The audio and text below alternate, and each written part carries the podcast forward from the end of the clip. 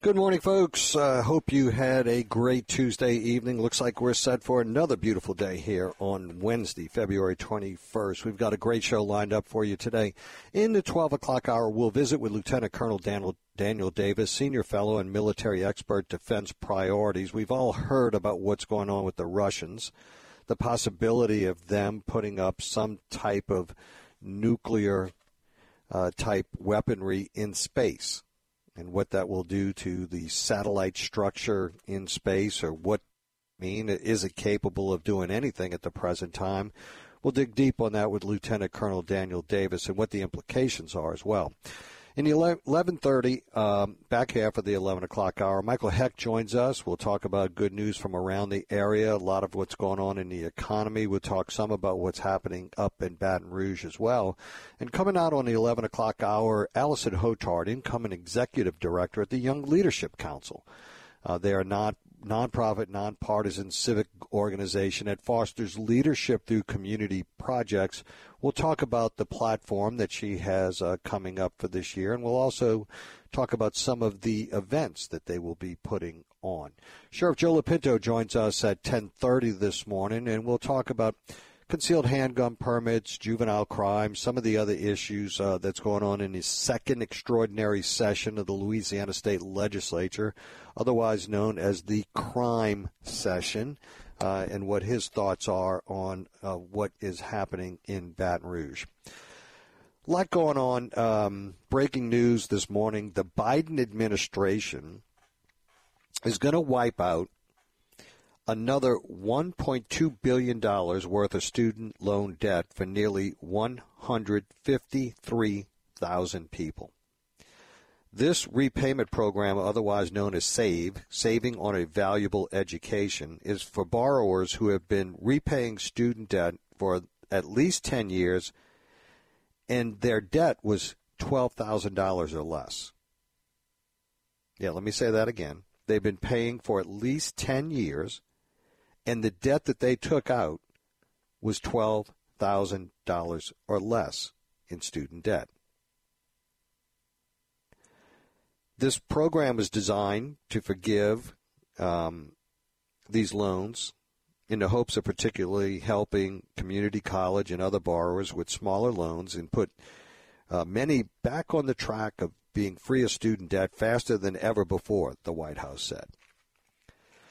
Now, Biden has already engaged in about two dozen or so executive actions, and he has wiped out, hold on to your seat, $138 billion of student loan debt for about 3.9 million borrowers over the course of the first three years of his term. And the Biden Education Department continues to try and create exotic schemes to forgive more debt. Even though the Supreme Court had beat back one of uh, the plans that he had under the HEROES Act, where uh, Chief Justice John Roberts, writing for the majority, said that, you know, Congress has to speak on this issue before a, a secretary to a department can unilaterally alter large sections of the American economy. Now, Biden, the constitutional brilliant lawyer that he is, says that um, the court misinterpreted the Constitution, and they'll use every tool at their disposal to get your student debt relief you need so that you can reach your dreams. Well, what about all the other debt that people have? Uh, should we have that same concern uh, for them as well, uh, so that they can reach their dreams that they're burdened with? How about SBA loans? For small businesses? Are we going to set out on a track to forgive SBA loans, especially those that found themselves having to do so in the aftermath of some catastrophic event that they had no control over? Why aren't we working in, in, in that space? Why just this space? Well, the reason why just this space is that they know that there's a high confidence level that these folks would end up voting for the Biden administration. And in fact, in order to make sure that our students in America today will absolutely connect the dots because there's some concern that that they're not going to connect the dot to Joe Biden. So what they intend to do is send an email to everybody from Joe Biden. Congratulations, all or a portion of your federal student loan will be forgiven because you qualify for early loan forgiveness under my administration's SAVE plan. I hope this relief gives you a little more breathing room, Joe Biden.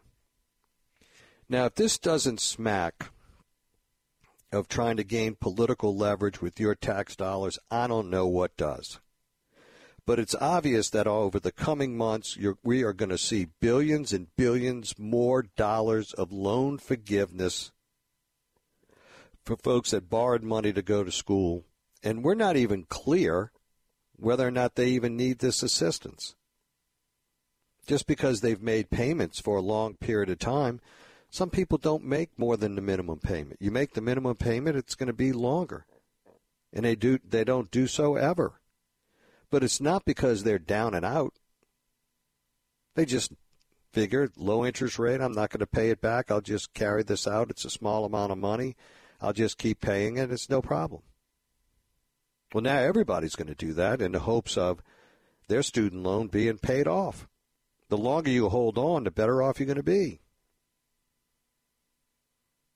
In fact, it's going to be interesting to see how many people move from having doubled up on payments or paying a little bit more than what they were supposed to to going back to the very minimum payment in the hopes that their student debt be wiped out.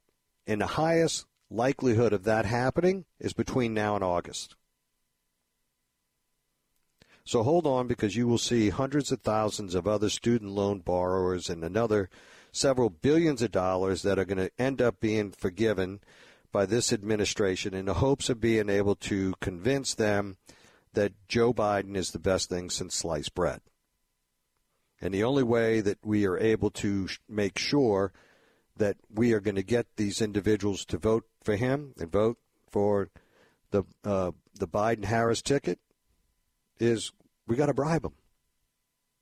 We got to bribe them and we're going to making no bones about it, and we're going to put it in an email so that they completely understand you can thank me.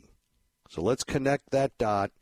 You can thank me. I have made your life easier by exercising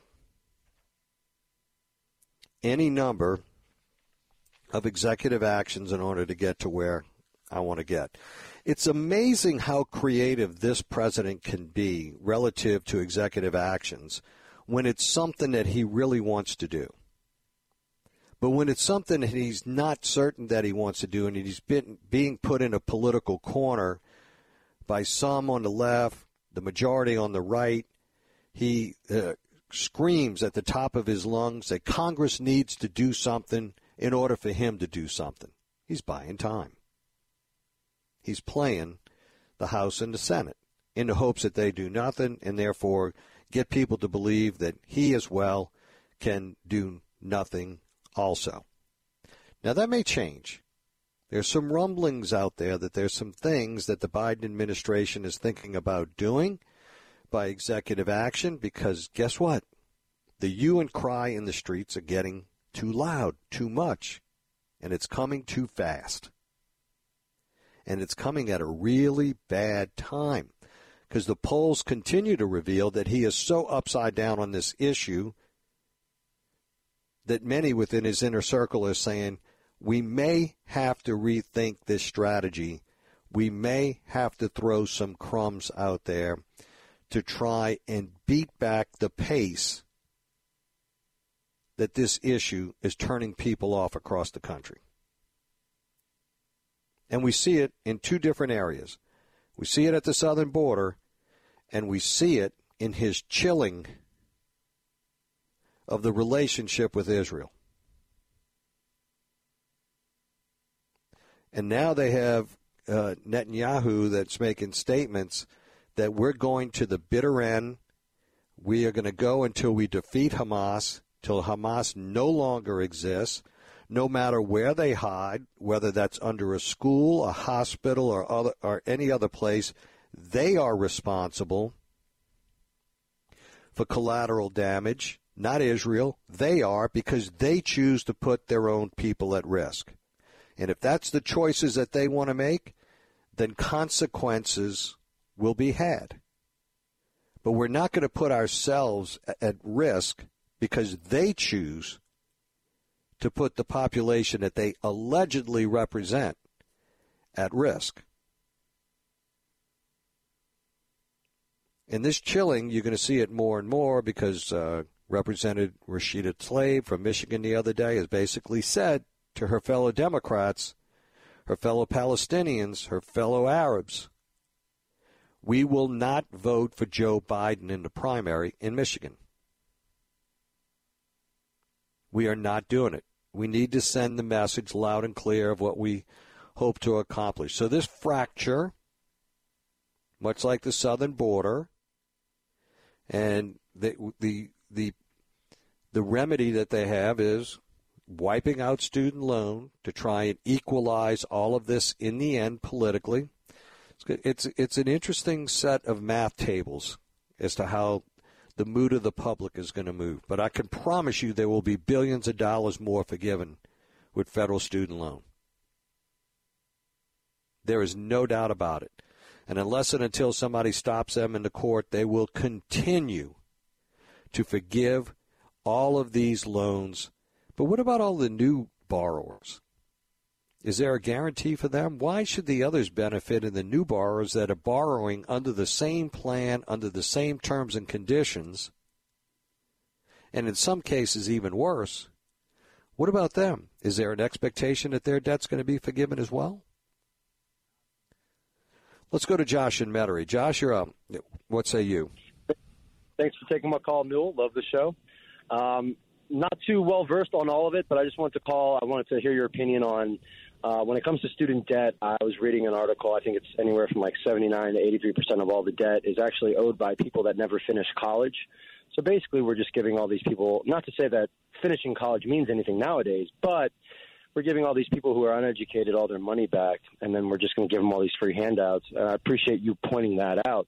Um, also, just one more thing, you know, I took a loan out for a car about ten years ago. Do you think I'm gonna get my money back, uh, Newell? You think that you think that's well, gonna happen, I, or, or no? No, I, I wouldn't hold your breath on on that, and, and but that's the irony here, right? I mean, the car is every bit as important to your employment, your life, what you do, the ability to sustain yourself. I mean, even when you look at the tax code, if you're a W two employee as opposed to a 1099 employee um, or someone that's getting a K1, they get the benefit of writing their car off, right, for the purposes of their business.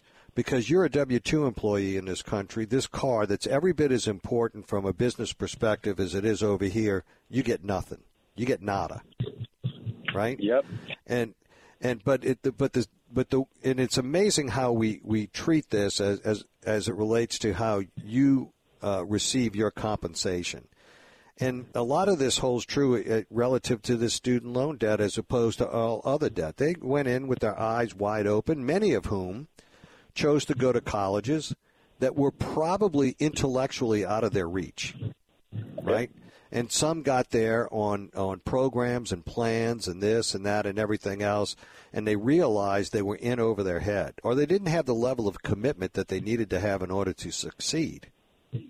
And now we, as taxpayers, are being asked to bail them out for a bad decision that they made in the first right, or there were circumstances that they may have been presented in their family that are outside of their control. But we're not evaluating any of that.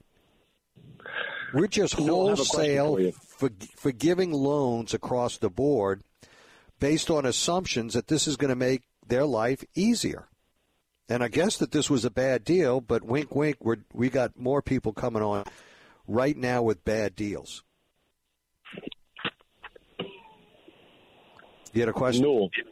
Yeah, brother. Sorry about that. I didn't know if I was off. Um, what is to stop a 20 year old right now who wasn't, you know, thinking about college? What's to stop a 20 year old to say, you know what? I'm going to take out a loan for college. I'm not even going to go to class. I'm going to take all that money and I'm just going to go spend it. And hopefully in 10 years, I get, you know, this taken care of. Who's to stop these kids from doing that? And then also, I wanted to point out most of these people that are getting relieved of this, all this money, all, all these student loans, these aren't 45 to 55 year olds. These are 32, these are 28, these are 24 year old people. These are people that are voting. These are people that are reproducing and having children that are also going to make more votes from this. And I, I just think it's just going to, you know, I love it how you eloquently point it out every day, and I just love the show. Uh, I'm going to let you continue with the show, but I got one more thing about the Palestine uh, Israel thing. They all need Jesus, Newell. Have a good one, man. All right. Let's go to Gail. Gail, you're up. Welcome to the show. Hi, Newell. Um, I've been listening to WWL for uh, almost my entire life. I am over a senior citizen. And I just want to say, having put uh, three grandchildren through college with their parents that didn't have the ability to do so, and loans that were difficult because one was divorced, one father didn't want to participate and help his daughter, our granddaughter. So, you know, you're presenting a case that is really unbalanced, and you, you're throwing everyone in the same pot, which really doesn't hold true. And if some of these kids are getting how, how, wait, wait, wait, uh, Gail, how how am I doing that? Because, because I'm, you're, I made the statement. I made the statement that they're. Please let but me, let me speak. Please let me but, speak. But you Gail, let me. A long time. Please let me speak. You throw in all of these kids under the same blanket, and it simply is not fair. They're they're getting twelve thousand dollars, whatever. How much interest have they paid on those loans? Has it been equal to? Has it been less of? You know, the bigger issue in this country. What, differ- what difference does that make? To educate our children, and if you want to talk about taxes, talk about Trump giving all of his billionaires, millionaires tax breaks, so that a lot of these young people are having to struggle more and more in this economy. Blame it on Trump. Blame it on the tax-free loans that he gave his buddies. You know, I knew I, it, today, this morning, so, I'm listening to you most uncharitable comments that you have ever made. And I, I'm frankly very well, disappointed I, I, in you. You can have the mic back. Well, thank you, Gail. I appreciate that because you were obviously not listening to what I had to say. Because what I said was, is that the Biden administration did not look at the underlying conditions of the loan and, and determining whether or not the individuals that they were forgiving the loans for were in fact in necessitous circumstances. Which is what I said. And I said they're just wholesale forgiving these loans in a way that I think is very, very dangerous. And look, life's not fair. Life is not fair. And I understand the situation of what you're talking about, and I understand that uh, you're frustrated with the conditions that you find yourselves in. But how does that become every other taxpayer in this country's problem? You may not like it, what I have to say, but the fact of the matter is people went in with their eyes wide open and choosing to borrow money. And with that comes an obligation to prioritize one's spend in life. I didn't even qualify for a student loan. I had to take out a second mortgage on my parents' home to pay for more, uh, some of my education because I was working. But I never shirked the responsibility of paying back the loan. $404.10 a month for 10 years. Because I was smart enough to save money to go to law school and paid for the first two years of law school in cash because I worked. I worked full time. And I paid my, my whole ride in college. Why? Because I worked. Why? Because I knew my parents could not afford to send me to college. And if I was going to be able to go to college, I was going to have to sacrifice and work full time and go to school 11 years part time at night. You know what that is? I'm not trying to sing my praises and I'm not trying to get anybody to feel sorry for me. That is an exercise of prioritization and understanding the obligations in life. And a lot of times when you cannot afford it in the same way and fashion as other people do, you have to modify your expectations and, de- and deal with your own personal prioritization so that it makes sense for you economically. What doesn't make sense for me economically is that I am burdened with everyone else's lack of prioritization and decision making. And I don't think that's fair. We'll be right back. Welcome back, folks. There's a lot going on in Baton Rouge as we are in the second extraordinary session uh, related to crime uh, this time around. And joining us is Sheriff Joe Lopinto, the sheriff for Jefferson Parish. Sheriff, welcome to the show. Thanks for having me, Newell. You don't you don't have to yell at me, Joe. It's okay. well, uh, to be honest with you, I literally just got in the car and I heard the yelling, and I'm like, "What am I walking into?" So. it's okay. Joe, there are, there are a couple of bills dealing with juvenile crime. I mean, I know there's a lot of frustration out in uh, the community at large as it relates to um, kind of what I have said is a star chamber. It's hard to find out anything that's going on there. Uh, the quality of the juvenile um, offender today is a little bit different than it was 10, 12, 15 years ago. And I know that you're seeing it out on the streets every day in Jefferson Parish. Tell us about it. No, no, that's an understatement. I mean, I, I've never seen it as bad as it is right now, and, and the youngest of age. I mean, we had uh, just two days ago, we had a stolen vehicle uh, pursuit with a stolen vehicle, end up wrecking two of our police cars, uh, get everybody in custody, and it's a 14 year old driver, a 14, a 13, and a 12 year old passenger. And then I have another one where it was an armed robbery of a, or attempted armed robbery of a vehicle, and uh, person ended up firing a gun at the at the victim, uh, fled in another vehicle, but we were able to get some DNA, and sure enough, we had a, we got a DNA match and the DNA match ended up being on a 12 year old. And I'm, I'm thinking to myself, how in the world do we have a 12 year old in the system already? Right. And, and come to find out, it was another armed robbery when the same kid was 11, was on probation you know, for, for that, that previous armed robbery. So, you know, you're looking at a 12 year old for an attempted armed robbery here in Jefferson Parish that, that's already been arrested for an armed robbery in, in Orleans Parish. And at, at 12. What, what do you do with these situations, right? And and the system is just not made for the violence of offenders that we're getting at the the young age that we are, you know, and and and it really was exacerbated. And look, for good or bad, I, I'm gonna I'm gonna be honest with you. Age is a number to me from the standpoint of whether the age should be 17 or 18, but the system was not built for the influx of 17 year olds when they changed the age right? And and it doesn't right. necessarily mean it can't be 18, but you need to beef up the the juvenile system as a whole because you just made them get older by an arbitrary legislative act, but they're getting younger and younger every single day. Joe, I think we use the word system very loosely when it comes to the juvenile uh, perspective because every a lot of what's done in Orleans is done vastly different in Jefferson, and each one of these uh, juvenile districts kind of gets to pick and choose how they're going to address stuff. You have an 11 year old that's out on probation for uh, an armed robbery that now is in Jefferson Parish. I mean, it's got to be frustrating that we don't have one standardized assessment tool and that if X, then Y. If you pull an armed robbery, these are the things that have to be done. Um, you know, while under juvenile jurisdiction, and there seems to be no consistency uh, throughout these um, juvenile districts.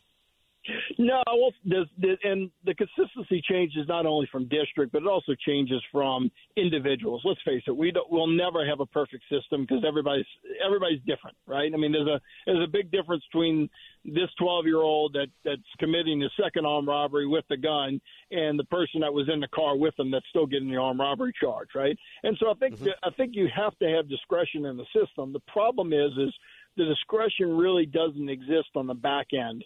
It's always on the front end from the judge. And so the judge is trying to make a judgment call at a moment in time when you got a guilty plea or a guilty verdict and not necessarily of what is this kid or what is this adult going to look like in five years, 10 years, or 50 years, right? Uh, I mean, an armed robbery, uh, armed robbery for an adult in Louisiana is 10 years to 99. So if you give a kid 10 years and he's horrible in prison, but he's still getting out after 10 years or before that with good time and all the rest of it, right? And and they get out and now they're still bad. So you, the next person you give 99 years and he's the model inmate that should have got out after 10 or 20, but there's no eligibility for that parole on the on the violent offense until a certain amount of time or whatever the case may be but but you're still not going to have that eligibility and so where's the where's the middle and I don't know the answer to that I wish we had better front end services because what we do in Louisiana a lot of is we give people ch- chance after chance after chance and then we put them away for a long period of time. And and then we're stuck paying for that person a long period of time. Where if we may have done some better things on the front end. We wouldn't have got to that long period of time on the back end. When we add 10 years of a potential sentence to a crime and we increase it by 10, uh, what's your gut tell you that the impact of that is? I mean, there are those that are saying that's going to reduce crime. Uh, you know, I, I don't know about you, but I haven't come in contact with many offenders that can even tell me how much how much time they could get for a charge, well, much less have that influence way. their behavior. Yeah, and I don't think that's the case. I think what happens is, uh, you know, by by just the math, right? If you're looking at a say a 50% recidivism rate, and depends on what type of crime. You know, obviously property crimes are more high recidivism rate than than violent crimes because violent crimes they normally do a longer period of time and they age themselves out of the game. But if you look at just a, a 50% recidivism rate, that means 50% of the people get out and don't do anything else. So if you charge them all and you give them all a longer term, you're paying for the 50% that wouldn't have recidivated, but you're paying for them to be in, in jail for a lot longer period of time. On the on the front end, I mean, on the back end of that, if you did it to everybody and you gave them an extra 10 years, that 50% of that population that would not be prone to recidivate may not be back in your system anymore because they're still stuck in jail. So you're right. you're incapacitating that group. So the math can work of we're going to lower the crime rate by putting everybody in jail for a lot longer. The problem is, is you're locking up a whole lot of people that don't necessarily need to be locked up for as long as they are, and you're taking resources away from the individuals that do. And and so it's not an easy answer. You know, I mean, I, I served in the legislature for nine years. I was, you know, I, I handled some criminal justice reform measures while I was there. Uh, but there isn't an easy answer from it because we don't know the mindset of each individual on their level, you know, and nor do we have a crystal ball to know who's going to offend or who's not going to offend. Joe, I often hear that um, alternatives to incarceration are cheaper than incarceration. I don't, nec- my experience, I don't necessarily believe that. Uh, I've seen programs that are robust around the country that are done appropriately with uh, degreed individuals running these programs, and, and it's stable, it's uh, systemic, uh, comprehensive. And my my thought is is that when I look at those programs, they're not cheaper than education, yeah. but the the return on your investment is far greater. Would you agree or disagree? Uh, I completely agree with that. I mean, let, us face it. I think the state pays uh, state pays a local facility right now twenty four dollars a day. There's no way that you can implement any type of program for $24 a day. It, co- it costs a lot more than $24 a day to put a kid through school. What, what do you think a prison is going to do trying to put a person through school, right? And, and $24 a day is just not the case by any means. So anybody that tells you it's cheaper, it's not the case. It may have a better outcome, but it's certainly not cheaper. Yeah. And and the, I think we're holding what about half of the DOC inmates in local jails today? Overall, I mean, as you know, in Jefferson Parish, that that number is a lot less because um, just yeah, well, y'all don't y'all don't hold them. Y'all just waiting to transfer them, right? We're just waiting to transfer them. All right. Uh, so you, although you have people that are in our facility that have to be moved on, uh, we're not housing them on purpose. Uh, you know, for a for a per diem that we're trying to get. But yes, uh, the state doesn't have enough state beds um, you know, statewide, and so about half the population is housed in local jails, uh, which end up making that small per diem to house them, but they're housed in local jails. But there's no incentive for those local jails to offer programs or do anything at the rate that the state is paying. So it's been an issue that the Sheriff's Association has fought for because I think some sheriffs would like to do it, uh, would, would would see a better outcome from it, right? Um, but if but if you're not getting well, I think the, the vast majority would. I, I, I don't disagree. Right. Yeah, yeah, I mean, I, I I think the if the um, if the funds were there or the funds were allocated, I think you'd have a lot of them step up into that position, and and you can move some prisoners around to the the facilities that would really uh, embrace that. Uh, but at the current rate, there's just really no way to make that a, a sensible solution for a local taxpayer. So, what happens to those in the local jails? I mean, the governor, in his address to the legislature, was pointing out that we need job training. We need, you know, uh, to uh, have provide the ability to earn a GED and and all of this. But if you don't have that uh, available to fifty percent, I mean, how, how, do you how do you deal well, with that issue? It, well, it, it, it's not necessarily. Let, let's let's so let's let's look at a state facility that has a GED program. That's going to rotate in through about every three months. So you'll have inmates that rotate to, you know, Hunt facility for a GED, but then move back to a local jail. So so the population is not necessarily 50%. The issue that you come in is if a person is doing such a short time in jail, let's say they get a year sentence of, of state time, by the time they get transferred, moved, and credit for good time, they don't have enough time to even complete a GED or much less put in for the the transfer to a state facility because they're doing a short time basis, right? And that's why you kind of need it everywhere. Uh, I won't say it's fifty percent that don't don't have it right. because the longer termers have the ability to move from place to place to go get this program, go get this program. So if you're looking to try to get parole, there are programs available, but you've got to be um, aggressive enough to try to move and bounce from place to place that are, allowing those things. Uh, but look, in a perfect world, you would have these programs available at all state facilities or local facilities that are housing state prisoners and, and have the opportunity to make that happen. Um, but we just, you know, right now, there, there's just no way to, to make that happen, uh, again, with the current rate that's in, in place. Yeah. We got to get to a break. We're visiting with Sheriff Joe Lopinto, the uh, sheriff of Jefferson Parish. We'll be right back, folks. Stay with us. Welcome back, folks. We are visiting with Joe Lopinto, Jefferson Parish Sheriff. Joe, uh, 27 other states have created a constitutional right to carry. Um, the governor has put this in his call. The legislature is considering it. Your thoughts? you know, I've I've gone the, the different realm, I guess, over the years. Um, I I can't say it's a smartest idea in the world when I look at the the, the shooting that we had at the gun store several years ago. Uh, what I look at it is is if it's I think you have the right to constitutionally have a gun. The problem is that I that I don't like about it is when you have to use that gun, you want as much training as you've ever had before to be able to articulate why you had to use that gun, right? On the opposite end, most people don't ever carry a gun and don't ever have to use it and so it's not really that big of a risk. And so the Sheriff's Association in the past used to be against it. A lot of your rural sheriffs are kind of in favor of it. Um, you know, but but put yourself in the city of New Orleans and the French Quarter. I think they took 140 or so guns off the street. You know, just during Mardi Gras. Out of that, about 40 of them were felony charges. That means there was 100 misdemeanor um, concealed carry of a firearm on on the streets in the city in, in the city and in the French Quarter, right? And so I don't know what the legislature is going to do about those particular situations. Are they going to create larger zones, uh, you know, for Mardi Gras during periods, you know, to try to keep that gun violence down, or if they're just going to kind of make it a free for all. I'm not necessarily opposed to the constitutional carry, uh, but I know as a being a law enforcement agency that you know when people have to use their gun, uh, the training and the articulation of why is something that's very important to be able to do so. And I see that going down in certain situations, but again, they're still rare. Most of the time, a bad guy with a gun is going to be stopped with a good guy with a gun, and I don't care if they wear a badge or they don't wear a badge. And so, so I'm I'm okay having the help of the of the good guy with a gun. Uh, but but it does come with some consequences that we have to realize that are there. Yeah.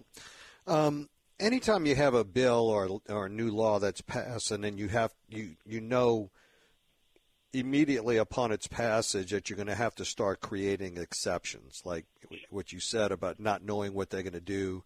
Can you have that concealed hand, handgun on a parade route? Can you have it within 300 feet of a school? Can it be in an ABO outlet, alcohol beverage outlet? And when you start creating these exceptions like that, um, my perspective is always uh, it was probably not the most sound law in the first place. If you are already know in advance, you got to create all kinds of exceptions. Your thoughts? Yeah, I mean, look, it's never perfect. I don't think it's the end of the world. As you said, what 27, 23 other states have already passed it. It's not going to change overnight, and it's not like we're going to have all kind of bloodshed that's there. You're going to have situations where it works. You're going to have situations where it doesn't work.